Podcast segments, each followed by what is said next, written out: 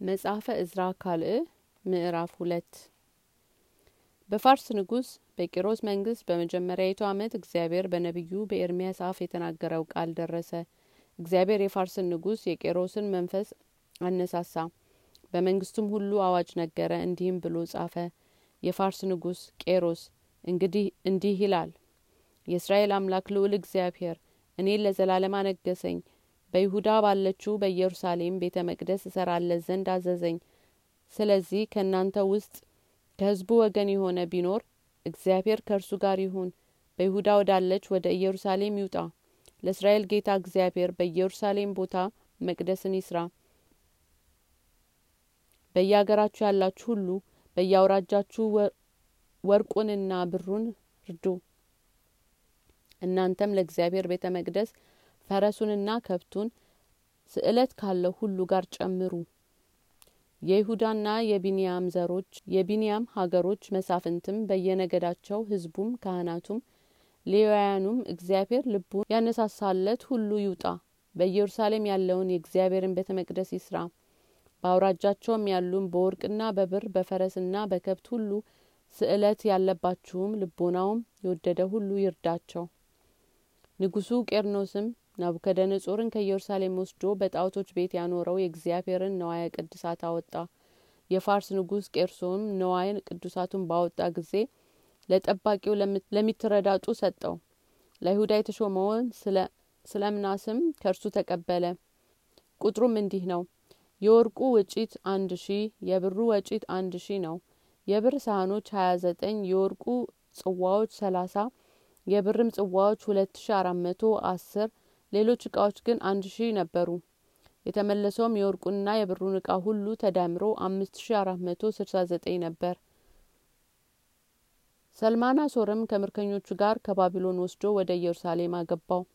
በእነርሱም ውስጥ የፋርስ ንጉስ አርጤክስ በይሁዳና በኢየሩሳሌም አውራጃዎች ያስቆጠራቸው አሉ።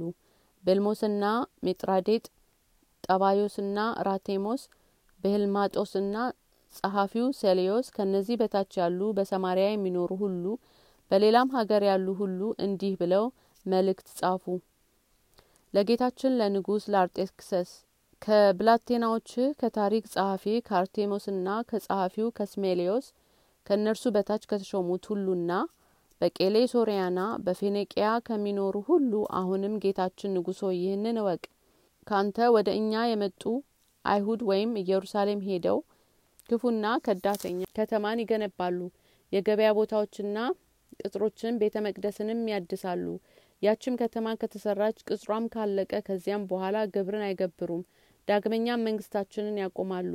ቤተ መቅደስንም አሳምረው ይሰራሉ። አሁንም ስለዚህ ቸል አትበል። በአባቶቻችሁ የታሪክ መጽሐፍ ይፈልጉ ዘንድ ወደ ንጉስ ወደ ቂሮስ ላክ። ያቺ ከተማ ንግስቲቱን የምትከዳና ከተሞችን እንደምታውቅ ስለዚህ የተጻፈ ታገኛለህ። እንዲህም ከጥንት ጀምሮ ከዳተኞች እንደሆኑ ተጽፎ ታገኛለህ። ስለዚህ ያቺ ከተማ ጠፍታ ነበር። አሁንም ጌታችን ንጉስ ሆይ እንነግርሃለን። ያቺ ከተማ ከተሰራች ቅጥሮቿንም ከተፈጸሙ በኋላ ወደ ቄሌ ሶርያና ወደ ፌኔቅ አያሳልፏቸውም። ከዚያም በኋላ ንጉሱ ለጻፈለት ለታሪክ ጸሐፊዎች ለራቴሜስና ለብሄልማቴም ለጻፈው ለስማሊያስም በሰማሪያና በፌኔቄስ ለሚኖሩ ለእነርሱ በታች ላሉ ለቀሩትም እንደ ጻፈለት እንዲህ የምትል ደብዳቤን ጻፈላቸው። እኔም የላካችሁልኝ ደብዳቤ አንብቤ ይፈልጉ ዘንድ አዘዝኩ። ይህችም ከተማ ከጥንት ጀምሮ ነገስታቱን የምትከዳ እንደሆነች አገኘው። ሰዎችም ከዳተኞች እንደነበሩ፣ ስራቸውም ጦርነት እንደነበረ፣ የኢየሩሳሌም ነገስታትም ጠንካሮችና ክፉዎች እንደነበሩ ቄሌ ሶርያና ፌኔቄን እንደ ገዙና እንደ ነገሩላቸው አገኘው። አሁንም እነዚህ ሰዎች ይችን ከተማ መስራትን እንዲከለክሏቸው ነገስታትንም ይደክሙ ዘንድ ክፋትን እንድታበዛ በውስጧ ምንም የሚሰራ እንዳይኖር እንሆ አዘዙ። ከዚያ በኋላ ራቴሞሶና ጸሐፊው ሰልሚዮስ ከዚህ በታች ያሉት ንጉስ አርጤክሰስ የጻፉትን ይችን መልእክት ባነበብኩ ጊዜ ከብዙ ሰዎች ጋር በብዙ ችኮላ ወደ ኢየሩሳሌም ፈረሶቻቸውን አስነሱ። የሚሰሩትንም ይከለክሉ ጀመረ። የኢየሩሳሌም ቤተ መቅደስ ስራም እስከ ፋርስ ንጉስ ዳሪዮስ ሁለተኛ ዘመነ መንግስት ድረስ ቆመ።